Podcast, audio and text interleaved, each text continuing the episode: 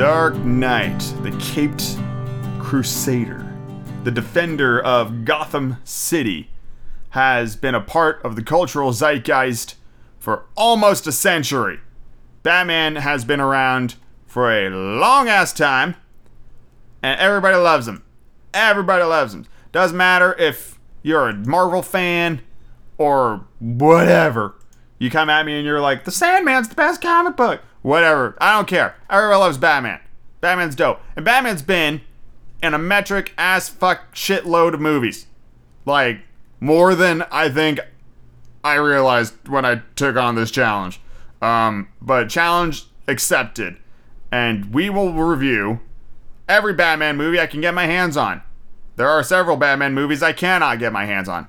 We will ignore them. We will watch the ones I can watch and call it a day there.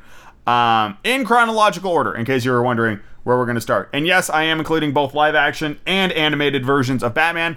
We will do them all. And in this episode, we cover the f- one, two, three, four, five, six movies. I know that doesn't sound like a lot, but there's a lot in these movies. In order to in order to really do this job justice, we we cover the first six Batman movies, um, and then we'll do more in the next one. So so yes, um, I also recognize that Batman is highly beloved. So if you disagree with any of my reviews, well, you're entitled to your opinion. And Lord knows I'm no expert on on movies, but I have seen quite a few of them, and I know what I like in a film. So yes, some of these reviews might surprise you, but I will come out right out here and say that none of these movies are perfect. Not a one. At least the ones I've seen here. Who knows? Maybe an animated movie will come out and surprise me, but I'm not expecting that. It's it's Batman. Let's let's call let's call a spade a spade. It's Batman. Anyway, let's get into the first one, and we're gonna travel all the way back as far as I can go.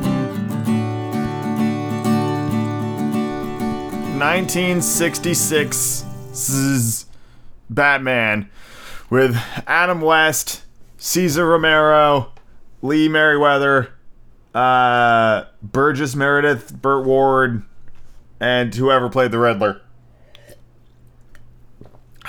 It's free on YouTube. Uh, in case you want to see it. Um, and it's well, it's better. It's better than I thought it was gonna be. Let's put it that way. Um, campy as fuck, but in a fun way. Uh, you know, it's got the whole kind of like it's got the narrators. You know, Batman and Robin once again fighting for good in the battle against evil and all that shit. Um, yeah, it was very funny.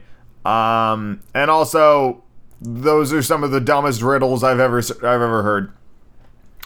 What weighs six pounds, lives in a tree, and is highly dangerous? A sparrow with a machine gun. Correct, Robin. You know, just fucking. It's beggars belief. My favorite's the one in the beginning after they get attacked by a shark and they're trying to figure out who was responsible. And Robin goes, Why, it was at sea! Sea! For Catwoman! And I'm just like, Oh my god. Uh, this is quite the riddle. Riddle er Riddler. Oh my god. So yeah, it's um it's pretty it's pretty fun on that front, but it's also like a little strange. It definitely has like the whole we've turned the camera sideways while they walk up a building uh shot, which is great. It's got that shot of Batman running through uh just like a fucking um boardwalk carrying a bomb. Um and honestly, like as far as like four supervillains teaming up goes, they did an okay job of like balancing out the different players. Like they all had their moment to shine and they're all pretty fun to to watch like do their do and all that stuff. Um there's a lot of great green screen work where they're like, you know, in a helicopter or my favorite was when they were running down the street on a green screen and they're just jogging next to each other. It's it's pretty fun um, as far as as far as dumb campy 60s movies go. Uh, so let's talk about it as far as a Batman thing goes, right? So we got Batman and Robin. which I do enjoy. You know, you got Dick Grayson. Um, always, always fun. The Bruce Wayne Batman uh, relationship in this movie is pretty decent. Um, I mean, he's Adam West does a good job as as Bruce Wayne, and you, you know, you, I gotta I gotta be honest. The Adam West is a he's a he's a tall, strapping dude. Uh, so he he kind of has that that physical um, presence to pull off Bruce Wayne. Um, obviously, the Batman thing is just, it's just super campy, and everything has like the word bat in front of it. Doesn't matter what it is, you know, it'll be like the the bat shark repellent, the bat ladder, the the bat copter, the bat cycle, everything's bat, which is just hilarious. Um, but then there was also like a real quick, a re- it was so fast that I almost didn't catch it. So the like the the uh, United Underworld of Riddler, Penguin, Catwoman, and Joker um, have a device that could dehydrate people, and then with the addition of water, you could rehydrate them elsewhere. Um, but apparently, there was some mix up with like hard water and light water or whatever, like radiation. I don't fucking I don't know, but um, there was a real. They had uh, dehydrated like the United Nations basically and right before they attempt rehydration, Robin goes, Hey, Batman, what if we use this opportunity to, like, mess with them ethnically? And, and, you know, just change him a little bit. And Batman goes, No, Robin. You know, the, humanity is diverse or whatever. Um, and I'm sitting there being like, Did fucking Robin just try to really casually recommend eugenics. Just like super fucking casual, just like, hey, what if we just tweak him a little bit? What if we just, what if just a little bit? Not too much, just a tiny bit, just a little. And they fuck it up anyway. Like they they bring them all back, and their like personalities are all jumbled up. So like, you know, X nation was speaking another nation's language and was clearly of that nation. And Batman goes, Well, our work is done. Let's just leave quickly. Um, without drawing any attention, through the window. And that's how the movie ends. They f- go out the window and they just run away, having fucked up the whole thing. So that's pretty amazing. Um, yeah, camp camp doesn't even begin to describe this movie. Catwoman's constant going of perfect, absolutely perfect. I get it. You're a cat. Um, I think the single funniest like image is Alfred in like the fucking Robin mask in the Batmobile when Batman's on the date with the uh, uh, Russian stereotype um whatever the fuck her name was. I can't even I can't even remember. Might as well have been just fucking Natasha from Rocky and Bullwinkle. Um but I mean there are some impressive shots in this movie some things that you know back in the day they just did legit uh, when it comes to like the helicopter stunts and things like that um, pacing's not bad honestly. It's very col- colorful as a film goes. It's like I don't, it was very enjoyable. I i really liked watching it. Um so I, I mean we're talking like 7 out of 10 it's a fun time. It's a fun time. Good length good solid length. It's about an hour and 40 minutes. Um, right about there, and you're just kind of you're in and out. And I challenge anybody to watch that and not smile at least once with just how stupid some of that shit is. Um, but fucking aces, two thumbs up, fucking loved it, and it's free on YouTube. So what more do you want? Oh, Adam West Batman. Um, and apparently there were two animated um, follow-ups to that version of of Batman. Um, I don't know where those are or how to find them, but they do exist. So if you're a really big fan of Adam West Batman, two other movies exist where they are they're voiced by Adam West, um, and I think a couple of the other like original actors came back to like reprise their characters uh, in the animated dojo, which I thought was that's pretty cool. That's pretty cool. Um, but yeah, seven out of ten for Adam West Batman. Pretty fucking fun time. 1989's Batman, Michael Keaton, Jack Nicholson, Tim Burton, Kim Basinger, And Danny Elfman. This was apparently like one of the one of the large, like the first really big movie that Danny Elfman scored. Um, and hell, you know, fucking coming right out the gate with one of the most iconic Batman theme songs out there. Like everybody loves like dun dun dun dun dun Batman, but for me it's dun dun dun dun dun dun dun dun dun dun dun dun dun, which was later used as the theme song for Batman in the animated series. And this movie, this version of Batman, um, is a pretty strong influence on Batman the animated series, especially in the terms of the depiction of Gotham. This movie's rendition of Gotham, which is a combination of miniature sets, matte paintings, and uh, like set builds, um, but not many of them because you know budgets and they they clearly had like not a whole lot of room to play with. And it's pretty obvious when you watch the movie that the majority of their sets, like anytime they're outside in the city, it's all on like the the same street, just shot from different angles, um, to to make it feel like a, a bigger city. Uh, but it actually came off more like an amusement park ride, but like not in a fun way. It just felt like I kept seeing the same stuff over and over again, and there's a lot of like air quotes action scenes where it really does feel like you're just on a fucking like a theme park ride, like a kind of shitty theme park ride, um, with how everything's just kind of shot and and done, and I don't I don't know. Um, this movie is this was the first time I'd ever seen this movie. You know, I love Batman, but this was this was my first time watching Batman with Michael Keaton. Michael Keaton did a pretty good job. Um, I enjoy Michael Keaton honestly, I felt like Jack was a little bit of a weak link. Jack Nicholson is a phenomenal actor, but this version of the Joker is more Caesar Romano than I think anybody expected it to be. And I was reading up on this like movie as they were, you know, they made it, and they were like, "We're not gonna do the the campy '60s thing, you know. We're gonna we're gonna make it dark. We're gonna make it gritty." And it has not aged in a dark and gritty fashion. It is aged in a campy fashion. And it is much more like the 60s shit than I think um, Tim Burton wanted it to be. Um, also, it bothers me that Michael Keaton's Batman mask does not fit his head properly.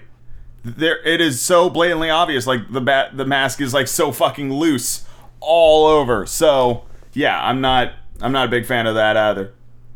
The movie itself is too long. It's it's just a hair over two hours long, and it fucking feels like it. It drags, and it there are there are scenes in this movie that I don't know why they're there. Like anytime Prince shows up and he sings two songs in the movie, um, like they play like the entire song, and it's always just Jack just like fucking dancing around being a yutz, and it it just kills the the pacing of this movie is atrocious. It takes so long to do anything. It it it's not very exciting at any point. Um, but then again, perhaps I am, you know, uh, spoiled with other Batman movies I've seen. You know, I I I don't want to really compare this to other Batman movies that come after it because for the sake of this list, this is like the first one. Um, although I did find the uh, 1960s Batman movie uh, with Adam West. So I might watch that as well because hey, you know what? It's Batman, and I really only ever want to do this once. Um, even though I, I love Batman, but yeah, this this first movie, 1989's Batman. It's too long. The pacing's weird. Uh, the set design is very repetitive. Music's good. Um, the the the characterization of Bruce Wayne and Batman is tricky to capture. That kind of dichotomy between Bruce and, and and Batman is is hard to really nail down. They do a decent job here. I don't hate um, Michael Keaton's Bruce Wayne, nor do I hate his Batman. I think it's fine. It's perfectly it's perfectly functional. Um, however, they do fuck up a couple of things uh, when it comes to Batman. Primarily, that Batman doesn't kill people. This Batman killed a lot of people. He blew up a factory with people still inside it. Dozens died like right then and there. And you can't fucking tell me they don't because they look at like the bomb drops at the dude's feet and they all look down at it and then it cuts to the wide shot of the factory just exploding. So yeah batman kills quite a bit. He even killed the joker. So what the fuck, Batman? That's like that's like the number one, right? I'm also not a big fan of this like lore that Joker killed Batman's parents instead of Joe Chill or whatever the fuck his actual name is. Um, I don't like that either. So it's it's kind of flabbergasting to me that they felt the need to fuck with that lore because like the Red Hood story existed and they could have gone that way like other Batman movies have. Um, but for some reason they didn't want to do that with this one. Also, the fact that Vicky Vale finds out Batman's identity and honest to God, you do kind of get the happily ever after shit at the end of this movie. Even though I'm pretty confident this is the last time we ever see Vicky Vale. Um, at least Kim Basinger is Vicky Vale. Uh, but who knows? There are three other movies as a part of this little group of Batman movies, um, which I also did not know about. Um, yeah, there's Batman, Batman Returns, Batman Forever, and Batman and Robin. However, I do not believe we get. I think it it's, a different Batman. I think George Clooney shows up at some point. Um, and Val Kilmer is it a different Batman for each one? I can't fucking remember. But this one gets a. Um. Honestly, I'm thinking a four. I'm thinking a four out of ten. I really didn't enjoy my time watching this movie. It it never made me laugh. I never thought scene was good. Everything just lasted too long. It was weirdly shot. The the music is good, but that's really it. I didn't like Jack Nicholson's performance of the Joker. I don't really I don't have many strong feelings about Michael Keaton's Batman. Yeah, it just it felt like somebody took the name Batman and some of the characters and then made like a a fairly shitty like TV melodrama involving a lot of characters I could give a fuck about and involving a lot of scenes I could give a fuck about. And then just being inconsistent. Like that whole like devil dance with the devil in the pale moonlight and fucking Joker goes, I say that to all of my victims. It's the first time he says it in the fucking movie. It's like an hour and a half into the goddamn thing. He killed a bunch of fucking people before then, and he never said it. He doesn't say that to all of his victims. Wouldn't it have been great if he said that to Grissom or whatever the fuck his name was? That would have been nice. Just consistency would have been great. But nope, that's not that's not what we get with this fucking movie. So if you want a Batman movie, I don't think I could recommend this one. I mean, it's just not very good. It's way too long and pretty not great. So, 4 out of 10. Kind of shit.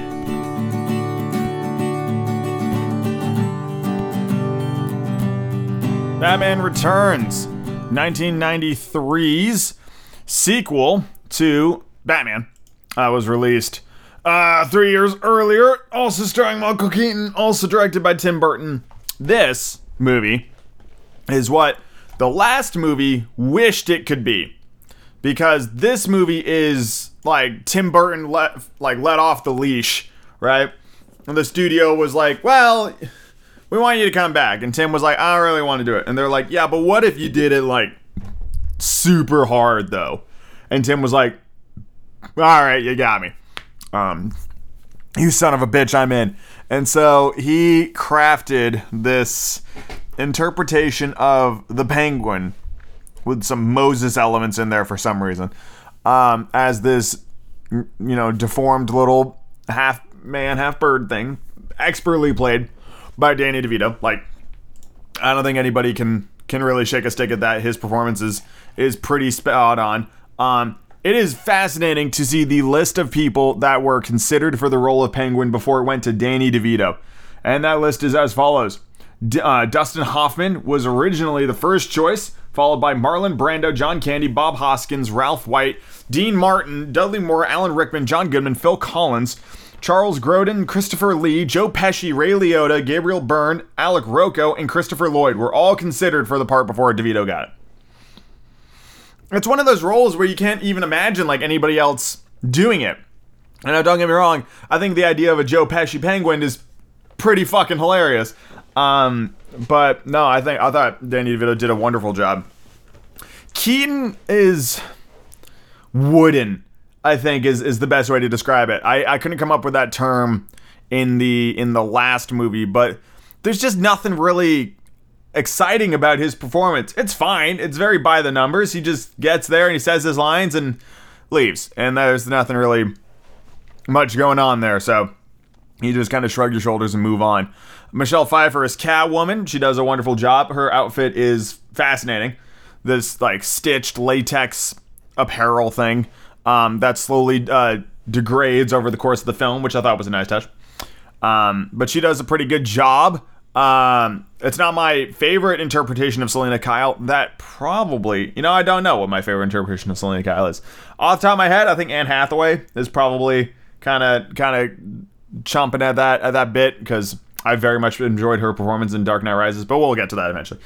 Michelle Pfeiffer does an excellent job as well as she actually whipped the heads off those mannequins. Um, and I believe it was the first take, and I believe it was one take. Uh, is is how she was able to do that. So that's just impressive. Anyway, you anyway you write it. Uh, seeing Christopher Walken in a Batman movie is hilarious to me. Um, I can't think of many Christopher Walken movies besides like Wayne's World 2. Um, and these came out fairly close together. He does a fine job. Um, apparently, he kind of filled in for uh, what like Billy Dee Williams Two Face would have been, like his eventual fall to becoming Two Face would have been in this movie. Um, but he opted out because, of course, he did. Yeah. So acting wise, it's it's pretty it's pretty okay. Um, yeah. I mean.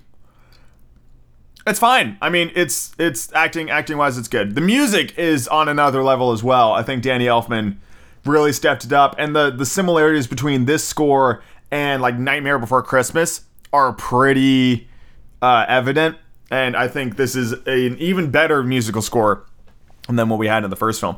Everything this is definitely a case where the sequel is just flat out better than the original. Like the pacing is better, the villain is better, the characters are stronger, the the set design is is better. Um the the the dialogue between characters is better. It's just it's just a market improvement like across the board. So while the first movie got a four, this one gets a seven. This is pretty solid. Um, I I enjoyed it quite a bit, um, especially Penguin. Fucking what a what a cool version of Penguin. I mean, I had just finished watching the you know 1996 shit with Burgess Meredith, um, who apparently was going to be um, Burgess Meredith was going to uh, play Tucker Cobblepot and be his dad, which would have been hilarious.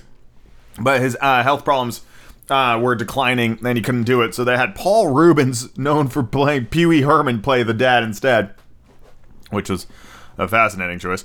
Um, yeah, no, it's good. Um, there are a couple of okayish jokes.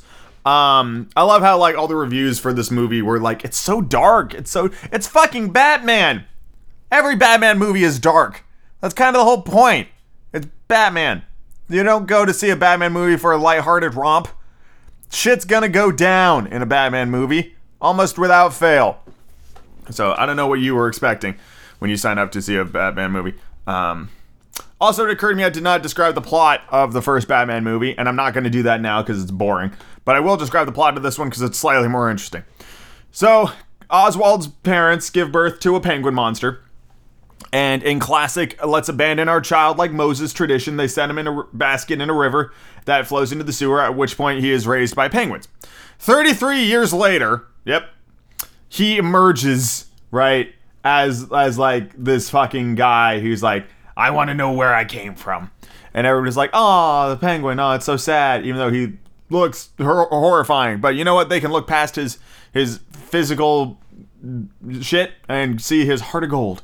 And so he woos the city. Um, and then he bites some dude's nose off when he runs for mayor, but nobody really seems to care.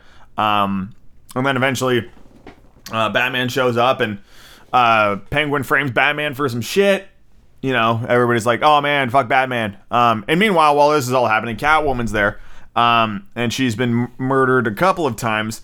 Uh, I don't know if she's undead or a zombie, or if they really just took the nine lives that cats have literally, um, and she's just burning through her lives. But there's a lot of times in this movie where something occurred that probably should have killed her, but didn't. Um, to the point where she even counts down like how many lives she has left which is a fascinating movie. Oh, also Batman kills in this movie too. So I don't I don't know why that's the case. Um, even like the creator of Batman was a creative consultant on this movie, fucking Bob Kane. So I don't know how he let that slide, quite frankly, but he did, and so we get another movie where Batman kills people. Um, I mean, he straps a bomb to somebody's chest, he falls in a hole, and then the dude explodes. Like, it's not like he goes to the hospital later. That dude is dead. So yeah. Anyway, Catwoman and Penguin team up, and then they don't because Penguin wants to pork Catwoman, and Catwoman's like, "No, you fucking kidding me with that? Hell no." Um, and Penguin gets all pissy. And then uh, when his bid for mayor fails, he decides to kidnap all the firstborn sons of Gotham and kill them in toxic waste. And then that plan falls apart in like three minutes. And then he goes, Well, now I'm just to blow everybody up with my army of, of penguins who have rockets strapped to their backs and they're to walk throughout the city and just blow everything up. And then Batman Pied Pipers those penguins back to the penguins' hideout.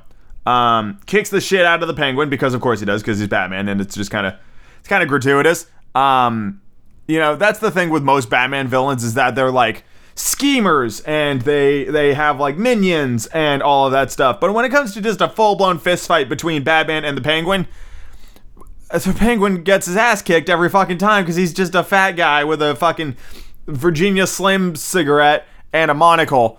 Uh, and that's basically it. So, surprise, surprise, Penguin loses that fight uh, and also dies and gets a, uh, like a penguin sea burial, which is one of the stranger things I've seen in a movie. Um, it's definitely up there with with stuff like that. And then the movie just kind of ends. Selina Kyle's still out there, and Batman's still Batmaning, and then that was kind of it.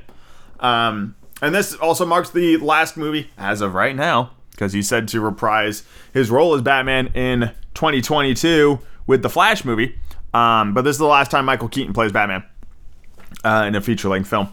So there you go. But I thought he did a pretty good job. And it's amusing to me when they set up all these like sequels, you know, and it's like, what about Catwoman? What's gonna happen? You know, where are we gonna go next? And then just like nothing happened.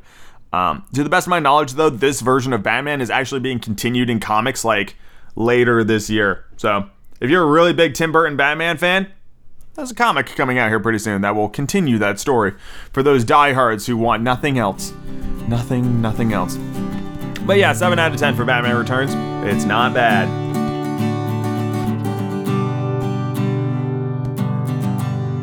Batman Mask of the Phantasm is the feature feature theatrical release uh, film that tied into Batman the Animated Series, which of course goes without saying is one of the greatest pieces of animation ever made. Uh, I always loved the fact that they they animated it on black paper, um, and then added the color like on top of it. I always thought that was really neat. Um, anyway, uh, this is it's it's it's told in a fairly interesting way. It's told non uh, chronologically um, for the vast majority of the film, which is fun. There's a lot of like flashbacks, and um, the the main story is progressing. Uh, but essentially, what it is is that a uh, an old flame of Bruce Wayne's basically like as he was becoming Batman, um, Andrea Beaumont uh, was tracking down all of the guys who extorted her dad out of money and killed him. Um, and so she takes on this mantle of the Phantasm, uh, which is fun, even though they never really explain their the Phantasm's powers. But hey, that's fine. It's whatever. You know, it's just a movie. Uh, it's about an hour and 16 minutes long, so it's definitely one of the shorter ones. Um, you can grind through it pretty easily. I mean, Kevin Conroy as Batman, classic. Probably my favorite form of Batman. Um, if I'm being completely honest, I feel like this is the bar that all other Batmen are compared to. The the balance between Bruce Wayne and Batman, the different voices, all that shit, like the mannerisms, the kind of dry wit that Batman and Alfred have, that rapport is so snappy and delicious, and it's fucking phenomenal. Um, but I feel like the movie got a little distracted by bringing the Joker into it. Not that I don't appreciate the Joker. Mark Hamill's Joker is iconic. Again, the bar all other Jokers are compared to. So, as far as I'm concerned, you know, we've got the best Batman and the best Joker going mano a mano right here. And they go mano a mano quite a bit uh, in these animated movies um, which this is a, the first one. There are several Batman animated movies. I don't have access to all of them, unfortunately, but I will watch as many as I do have access to.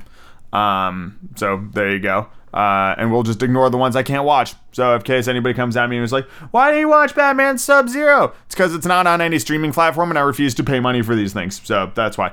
Um, but this movie's fine. Um, I will be completely honest. I did fall asleep in the middle of it. Um, but that's because I'm still super fatigued from um, my second Moderna shot, and I like took the day off. Um, and I've just been watching Batman movies all fucking day.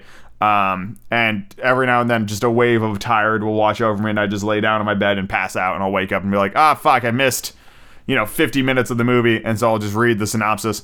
um, but it was fine. Um, it feels just like a long episode of the of the show, and that's not a bad thing. Um, six six out of ten. It's okay. It's not gonna blow your mind. So far, none of these Batman movies have really blown my mind. The best one so far is Batman Returns, but even that, I was just kind of like, eh, eh, eh. Um, now we're gonna get into some Batman movies I'm really excited about.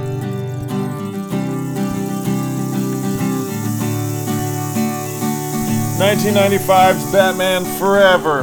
Val Kilmer's one and only appearance as the masked crusader, the the caped knight, or whatever they're calling him.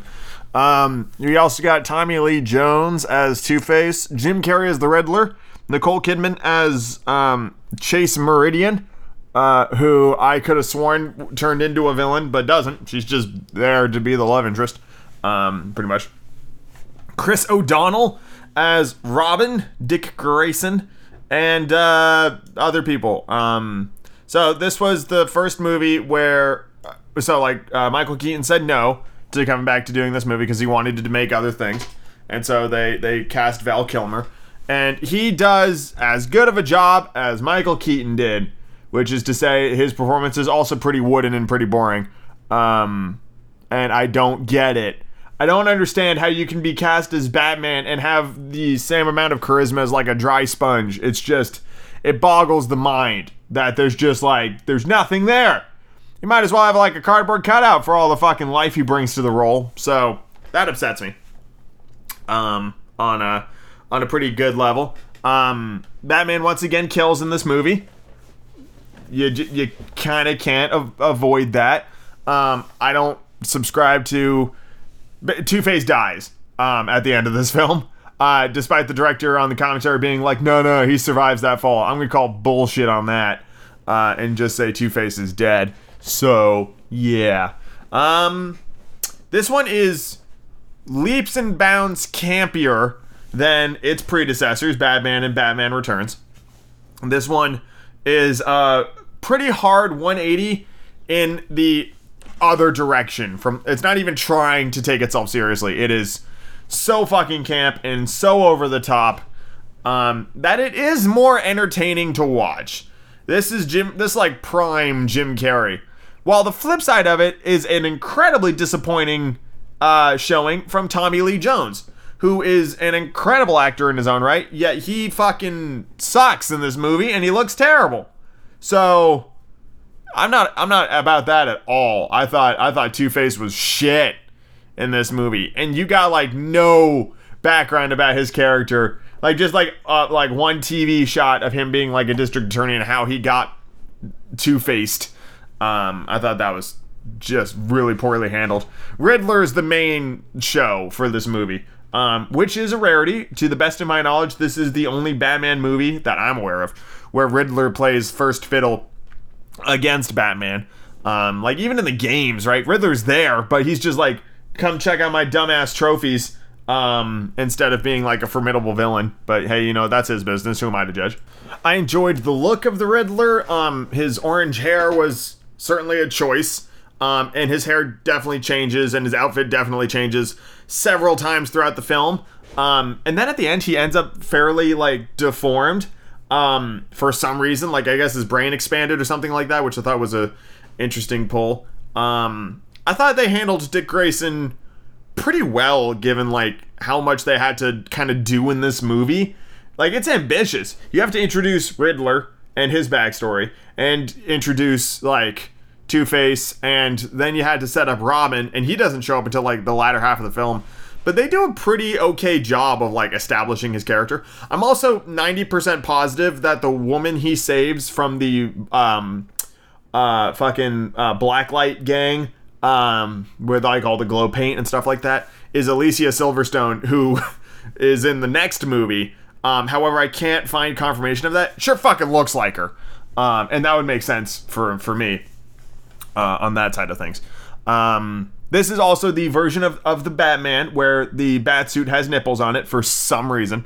Somebody somewhere said like, "Yep, bat bat suit and the Robin suit both need nipples. Got to get those bat nipples." There's also a pretty blatant shot of his ass. I'm not complaining. It's a fine looking sculpted uh, latex covering for an ass. So there you go.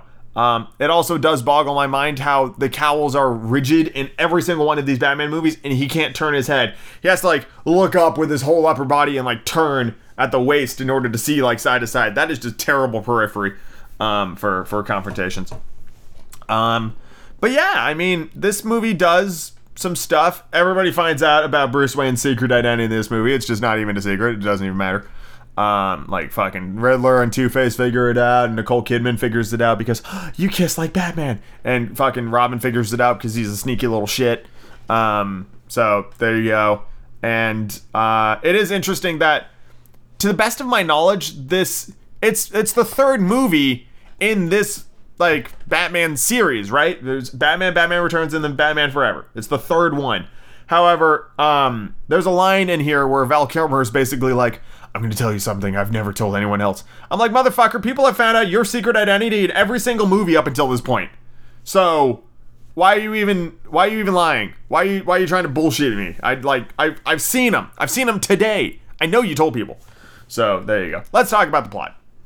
Let's talk about the overall plot. So, uh fucking Two-Face is is robbing a bank at the beginning of the movie and Batman shows up and um, tries to save the bank teller, where we get one of the greatest line reads of all time from anybody ever, which is, Oh my god, boiling acid! No! That shit fucking slayed me. That was incredible. I like fucking give that man an Oscar. That was so, oh, it was just like, mwah. Oh god, it was so fucking good. I rewound that like 50 times because I'm like, that's the that's the cut they went with, huh? It's like five minutes into the film, like as like the the vault is filling with acid, you just hear that dude just shout that, and it's so fucking good. Um, so he does that, and uh, Bruce Wayne um, stops him, and eventually tours like Wayne R and finds Nygma working for him, and Nygma's like, I've made this helmet that like allows television to be 3D, and then I can absorb their brain juices. And Batman's like, what the fuck? No, don't do that. That's terrible you, I'm not I'm not going to sponsor this. And then there's some pretty good acting from Jim Carrey.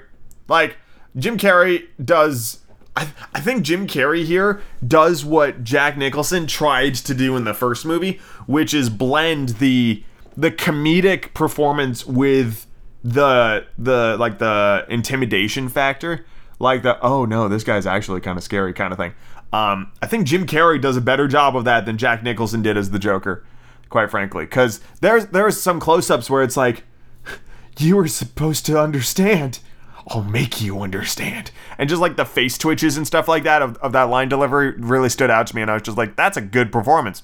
That's that's pretty solid. So good job, Jim Carrey. Um, fucking killed it as the Riddler. Absolutely killed it. And all of his fucking uh, cane tricks. He's like flipping it over his shoulders and doing all that shit. Like fucking awesome. I was super here for that. Um, so yeah, Batman makes the Riddler, and then of course he starts sending out riddles. But unlike the '60s Batman, where it was utter garbage riddles, these ones actually do kind of have a point and are legitimate riddles, and their answers make sense, and they go to something. And I enjoyed that. Um, I, I thought that was that was good. Essentially, the riddles reveal uh, the Riddler's secret identity of being Edward Nygma. Um, I don't know how you miss that but this is also the same universe in which people can't figure out that Bruce Wayne is Batman, so I kind of get it. Um, and then a bunch of shit happens. Uh, Batman starts dating Nicole Kidman because, come on. And they go to a circus where they see the Flying Graysons. And then, of course, Two Face kills uh, Grayson's whole family. And then Grayson goes to live in Wayne Manor. And conflict, conflict, conflict. I'm now Robin. And then it's the final showdown, which is a big old set piece um, that actually reminds me straight up of the first episode of Harley Quinn, where um Joker has to choose between uh saving Batman or saving Harley Quinn from like the Riddler. It's like the exact same uh like trap setup. So either the Harley Quinn show took inspiration from this movie, or both of these things took inspiration from the comic books, um, which I imagine is the case because let's be honest. Um, the more of these movies I see, the more parallels I see between all of them. But I'm not sure if it's like constantly paying homage to the ones that came before it. Like even in this one, there's a there's a line that Robin goes and he's just like, "Holy rusted metal, Batman!" And Batman's like, "What?" And he's like, "Rusted metal. It's full holes, so it's holy." Ah, and that's that's the that's the conversation. Um, everybody's going like, "Ah, I see what you did there. It's Adam West shit," but I enjoyed it because this movie isn't meant to be taken seriously. It is meant to be a camp ride like you've never seen. Uh, it was not received critically well. Not that I'm surprised. Um, but I'll be damned if it wasn't entertaining. Like, I I didn't fall asleep during this one, so pretty fucking good. Um, as of right now, I, I'm I'm standing by my Kevin Conroy is still the best Batman. Uh, Val Kilmer to me is like equal to Michael Keaton. I didn't think either of them did a truly amazing job, um, and quite frankly, I was bored by both of them. Um, but as far as uh, love interests go, I very much enjoyed Nicole Kidman's character of Dr. Chase uh, Meridian. She has like uh, she almost feels like the uh, the Harley Quinzel, Harleen Quinzel like psychiatrist role, um, except she's not crazy, so that's nice. Uh, but we even get a shot of Arkham, Arkham Asylum in this movie, which I believe is the first time Arkham Asylum makes an appearance in a feature length Batman movie because um, I don't remember seeing it in any of the other ones. But then again, I have fallen asleep in a couple of them, so it very much could have slipped past me. But I'm pretty sure this is the first time um, that uh, that it showed up. So heck yes. Overall, I would give Batman Forever. It's a little over two hours. Um, it's dumb, but it's a fun dumb. So I'm gonna give it six out of ten. Six out of ten for dumb fun. Can't can't say I didn't enjoy it, but nor do I need to see it again anytime soon. The final 90s Batman movie, uh, I, I think even including animated ones. Yes, yes, this was the final 90s uh, Batman movie. Uh, Batman and Robin, 1997. Now there is Batman Sub Zero, which was released in 1998 and that was an animated movie, but I can't find it anywhere and I'm not paying $3 to watch it. So we're just going to pretend that one doesn't exist. Anyway, Batman and Robin, the final Joel Schumacher Batman movie, I hopefully ever. Um, it is considered, well, not considered. It is the lowest rated Batman live action movie on Rotten Tomatoes. I fucking loved this movie. And I loved this movie because of how stupid it was. First of all, we have the first Batman live action actor, George Clooney, who I feel like actually, I don't know, instilled some life into the fucking character, while Michael Keaton and Val Kilmer delivered wooden performances of boring versions of the fucking character. George Clooney had some, like, uh, differentiation in how he delivered his lines. He had some funny lines, there were some funny moments I don't know, he embodied Bruce Wayne really well and he embodied Batman pretty well in this incredibly cheesy, over the top movie. Like, I thought Batman Forever was pretty over the top, but this one just blows that one out of the water because while Tommy Lee Jones was over the top, he was bad. And Schwarzenegger did really well, I thought. Like, for the uh, character of Victor Fries, Schwarzenegger's performance was actually pretty fucking good. It was over the top, I had a lot of cheesy one liners, as Schwarzenegger is known to have, you know. Everybody chill. Like that shit. It was just fucking 10 out of 10. I love that shit. So for me and what I come to look for in a movie, this one did really well. And I think it it did so well because when you can't do the serious shit, you gotta go super hard in the comic book nonsense shit. And that's what this movie did. It just went 180 degrees away from taking itself seriously and made a pretty good movie, in my opinion. It's dumb comic book action. It's a fun film. That's all you're really looking for. Let's talk about the movie itself. So we start off with Victor Fries stealing some diamonds. And you get this amazing intro fight sequence in a museum where everybody's on ice skates, even though they're actually using rollerblades and such a blatant disregard for continuity that like the people making this movie did not care that it was obvious they were using rollerblades like you can just you can pause it and you can see the wheels it's pretty fucking gratuitous and speaking of gratuitous the getting into costume sequence at the beginning where it's like butt butt crotch chest nipples butt i get it okay let's calm down there. And then they do it again when Alicia Silverstone gets kitted up in the Batgirl suit. But I mean, they did it. They do it for everybody that wears the suit. So it's not great that happens to anybody, but it happens to everybody. There you go. So that's a thing.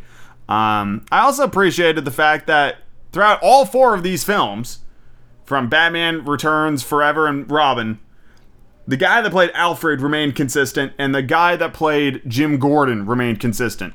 They're not, at least for Jim. Fuck that version of Jim Gordon. He went from slightly a character to just a punchline.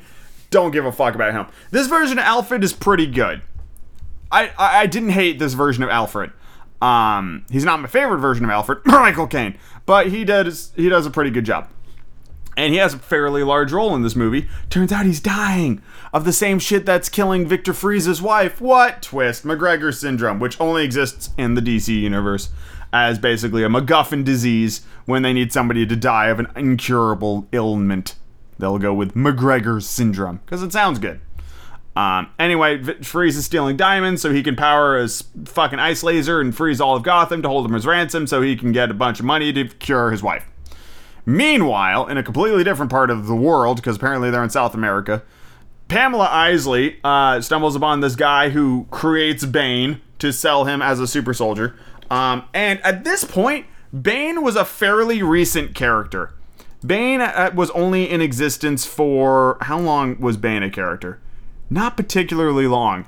Um, the movie came out in 1997, and Bane uh, was created. I want to say in the '80s with like Knightfall. When were you made? Tell me, tell me when you were made.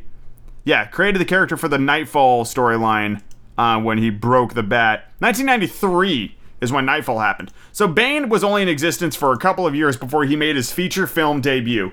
That's pretty impressive, you know, for like a brand new fucking character like that.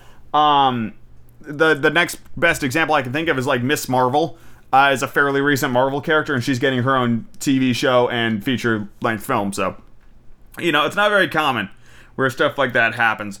Um, at least not in live action. It happens in animation fairly often, but not not in terms of live action. So it was pretty cool to see Bane there. Now, the character of Bane in the movie is a horrible representation of Bane, as is the version of Poison Ivy in this movie. Um, I like Uma Thurman as much as anybody. Well, I, I don't really like Uma Thurman. There, I'll say it. Um, I've seen Kill Bill, and she does fine in that.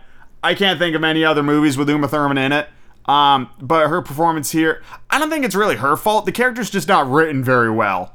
Um, that whole idea of like Ivy not being a fighter, sure, I get it. She doesn't really fight like hand to hand very often, but the strength of the character is in her fucking plants, and she doesn't attack with her plants until like the very end of the movie, and then it's pretty ineffectual. Granted, she's pretty new to her powers in this film, so I kind of get it, but fucking Poison Ivy is a goddamn powerhouse when she's like at full like clip, you know what I mean? Um, and she is way fucking smarter than this movie would lead you to believe. Poison Ivy has her shit down on lock, but not in this film. Um, in this film, she's basically just like the men of the world will fall to my plant like powers of persuasion as I will slowly kiss my way through the film and everybody dies of my venomous lips. Now, it, they. Alright. So, this movie, the movie gets it twisted. Venom needs to be injected into the bloodstream, poison is ingested through the digestive system. So unless she was biting their lips and injecting her saliva into their bloodstream through the kiss, it's not really how that works. Unless it is saying that the mucous membrane of the mouth is sufficient, which I guess is fine. Um, and then then it could kind of work. But I'm pretty sure that's not how that works. Like if you held like rattlesnake venom in your mouth, maybe eventually, but it would have to be a, the kiss would have to go on for I think a little while longer. Um, and I believe in the um, comic books, I'm not sure if she creates the venom like a secretion or if she developed the venom as like a lipstick. It might vary depending on your version of Ivy, but I don't know. Ivy didn't really do a whole lot in this movie, and she ran away from a lot of fights. Um, there's also this weird scene where they're bidding on her, and Batman whips out like the Bat credit card, and I sat there thinking about it, being like, so is the money under the name Batman? Who the fuck authorized that? How is that possibly a thing? Because surely when like the check clears, they can go like, oh, by the way, this check came from Bruce Wayne. That doesn't add up. How does Batman have a credit card? Anyway, um, whatever. It's it's all nonsense. So yeah, the version of Ivy in this movie is not very good, and the version of Bane is not very good. In this movie, Bane is just a fucking mindless behemoth of a dude um, who I believe was actually played like it's not a dude in a suit like that. The dude was just actually that swole. He was a bodybuilder that played um, Bane. In case anybody was curious, uh, I think he weighed like 400 pounds. The dude was a monster. He was huge. Um, anyway, Bane is super intelligent in the comic books. Like he developed the Venom serum on his own, and he, like there's a really rich characterization of Bane. Um, something that even Christopher Nolan's version of Bane didn't get right was where Bane comes from and who Bane actually is. I uh, like the version in Christopher Nolan's um, Dark Knight Rises, and we'll get to that later on. Um, this version of Bane serves its purpose. He's just the muscle. He doesn't have to have like a personality and stuff like that. But Bane is such a rich character that I lament the loss of his like brilliance in this fucking movie. Um, so yeah, those characters are, are not great. Schwarzenegger, I liked him a lot. I feel like he balanced the the the dichotomy of Freeze as the man trying to save his wife and as the you know criminal mastermind trying to defeat Batman. I, I enjoyed that. Um, and then of course the introduce introduction of Batgirl, uh, and I believe her. I mean, she hasn't been in any of the other movies. So in her feature film debut, um, as as Batgirl Alicia Silverstone in her one and only appearance as the character. Um, she she does an okay job. I mean, I feel like Robin was developed a little bit better in the previous film, even though in this film Robin's basically a shit. Um, and I don't I don't appreciate it. There's also some inconsistencies where Robin's like, "I'm going solo," and then next time we see him, he's dressed as Robin in the Batcave, and I'm like, "Nice job going solo." And then at the end of that scene, the next time we see Robin, he goes, I'm going solo, basically. And he still doesn't do it. He just, he's all talk. Robin's all talk. Fuck Robin. Um, Alicia Silverstone is fine. She serves her purpose. I appreciated seeing her there. It's not a great version of Bat, uh, Batgirl. Um, it also doesn't get the canon right. She's not fucking Alfred's niece. She's Gordon's daughter, which I think makes for a more interesting backstory. Like, I always loved that about Bar- Barbara Gordon. Like, she's the daughter of the police commissioner and she's fighting crime and he's actively trying to catch her and all that shit and then she gets hurt on the like Joker cripples her and she becomes Oracle. Like I love all of that shit. It's fucking great. It's such a neat fucking storyline and they just threw all that out the window. And now it's like Uncle Alfred and I'm just like ugh. So, yeah. Ellie Macpherson's in this movie for some reason as Bruce Wayne's girlfriend for some reason. And that never goes anywhere or has any sort of payoff or interesting storyline through it. She's just kind of there. Don't get me wrong. Ellie Macpherson is fucking a knockout, but I don't understand her inclusion inclusion in this movie. It's it doesn't make sense, and there's no reason for it. Um, they just wanted to put insert attractive actress in here, and if you're gonna have fucking Ellie Macpherson, like in this, like all right, if you're gonna do that, Why not have her be Poison Ivy? I feel like that would have made more sense, but I don't know. Maybe Uma Thurman was a bigger name for the film. I don't fucking, I don't know. A lot of weird creative decisions made there. Regardless, Freeze tries to freeze the city. Um, Batman redirects some telescope mirrors to si- shine the sunlight on the city to th- like thaw him out. Convinces Freeze to give him the cure of MacGregor syndrome stage one. They save Alfred and buy him presumably like another two to three years of life because he's ancient anyway. So who really cares? Um, there's this little storyline with getting in touch with Alfred's brother that doesn't go anywhere and has no payoff. So that's great. Um, as a movie, objectively, it's not great. Like, the plot's weak. There's a lot of things that are brought up and then swiftly dispatched. So, yes, there are huge glaring issues with the movie. Regardless of all of that, it's stupid, dumb fun. So just shut your brain off and enjoy the ride. And I think you'll have a good time. Don't think about things like why does Gotham City have giant statues of people everywhere for no reason? Don't think about shit like that. Don't think about where they get their bat vehicles. Don't think about that either. You know, don't just don't don't think about things when you watch this movie. Don't just don't question it. None of it makes sense. None of it's continuous in terms of its own internal logic. It's complete trash. But I fucking loved this movie and I would recommend it to anybody. Fucking I all right. Objectively, probably like a 3 out of 10 prop like it's it's not good but it's so much fun so in terms of like an entertainment level of how much i enjoyed it i'd probably give it like a fucking 9 out of 10 but objectively 3 out of 10 it is a trash film but i love it because it's a trash film. This is one of those it's so bad it's good sort of films. And there aren't many of them there wasn't a single fucking movie on the goddamn disney list that it was it was so bad it's good.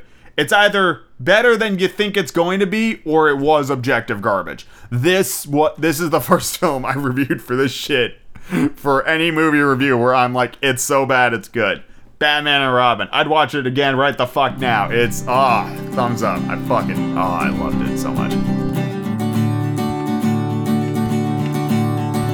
Thank you all very much for listening to the first episode of me watching Batman movies. Um, I actually anticipated only having one episode of this, um, and then I saw the list, and what a fool's errand that would have been. It would have been like it, it's it might I haven't counted, but it might have been longer than the MCU, which was what three hours. That was um that was ambitious as well. But there are quite a few Batman movies, um, predominantly animated but there are quite a few of them, and I do want to watch pretty much as many as I can get my hands on. Um, and I'm still going back and forth on movies like where Batman is a character, but then that opens up the whole can of worms of like every Justice League movie. Um, and I almost kind of want to do that as a separate thing. I, I really want to focus on predominantly Batman movies. Um, but, you know, things like Batman versus Superman Batman is in the title. So, kind of a Batman movie. I mean, it's considered it's it's in when I look at the list of like Batman movies, it's on there. But then again, so is Suicide Squad, and to the best of my knowledge, Batman only shows up in that movie for like six seconds.